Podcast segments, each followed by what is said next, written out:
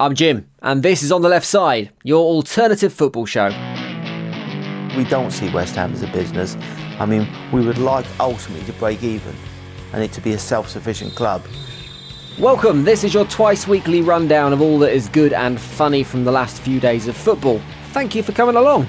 If you keep on forgetting to download the Monday and the Thursday shows, then if you hit subscribe now, however you listen to the podcast, you will never miss an episode. Nicers. So, let's get on with it. West Ham may have begun to slowly, slowly, slowly turn things around on the pitch with some defensive displays that OJ Simpson's lawyer would have been proud of. If it doesn't fit, you must acquit. But off the pitch, they still remain a complete joke. Ah! A lot of that comedy value is down to their duo of chairmen, the Chuckle Brothers.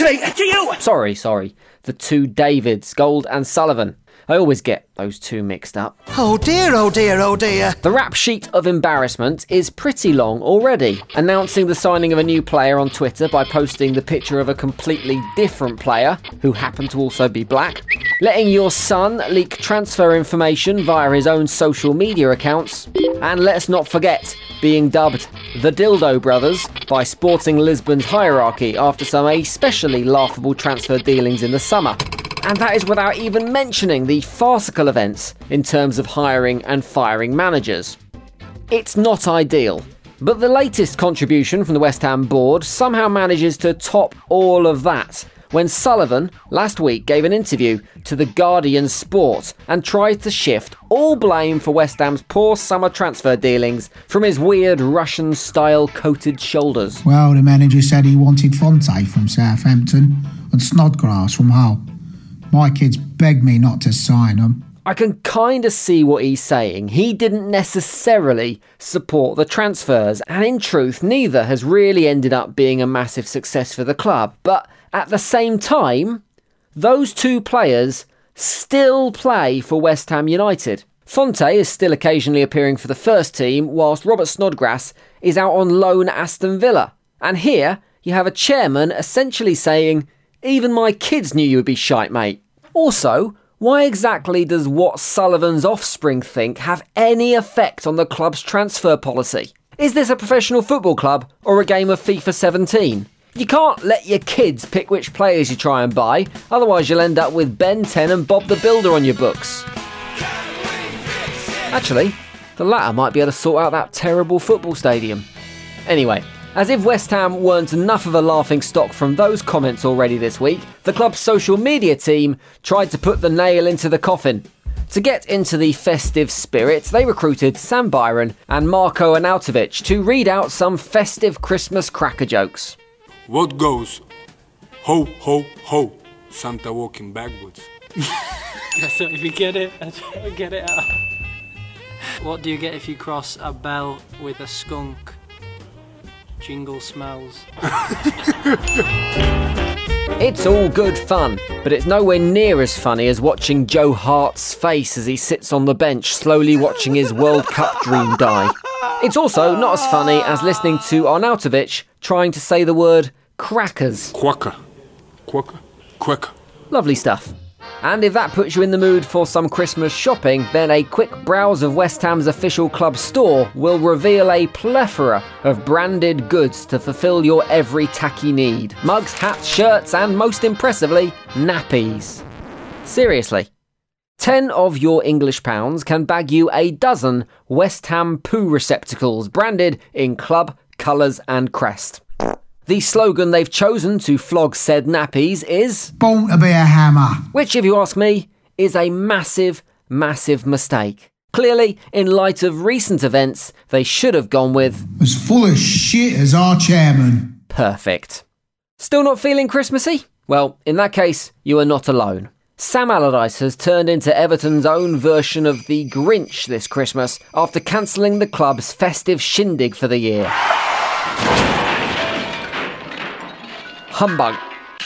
He says it's partly due to the club's unfortunate recent form and partly because of the big, heavy Christmas schedule that he has decided to pull the plug on the Christmas party. Although a part of me does wonder if he's bothered to let the caterers know. Is someone just going to find Big Sam face down in a plate of mini sausage rolls with an empty pint of wine next to him on Boxing Day morning? The obvious conclusion to the reason that Allardyce sees no need to recognise the birth of the Messiah is because he believes he is the Messiah. After all, he has raised Everton's survival hopes from the dead, he's taught them how to really nail a cross, and no doubt he's probably going to buy himself a donkey in the transfer window. but yeah, he really does think a lot of himself. And that came from a defence that has been performing outstandingly well since I've been here. I'm a little baffled on the fact that how did Everton concede so many goals before I got here and conceding only one goal in the four league games that I've had. Any chance you could mention yourself any more in that after match chat, Sam? No? Fancy mentioning any of the players at all? No? No one actually runs around and puts the hard work in? Sure. Okay. Fair enough. One man that may feel he's deserving of a little credit right now is Wayne Rooney. Having started indifferently this season, he's now playing with the passion that you'd associate with Wazza, and he's back amongst the goals as well. Although he didn't quite get the credit for that either after netting against Newcastle in midweek. The club's social media bods were quick to tweet out the match result after another win for the Blues and tagged a couple of key players who featured in the accompanying photo Aaron Lennon and Lil Wayne. Hang on. Lil Wayne? I know, easy mistake to make. Instead of typing the name of arguably Everton's most high profile player, they instead tacked the US rapper responsible for tunes like Stunting Like a Daddy and Lollipop. They are clearly very different people. For example, I don't think you get Lil Wayne cruising down an Alderley Edge street in a convertible VW Beetle with his honeys in the back, would you?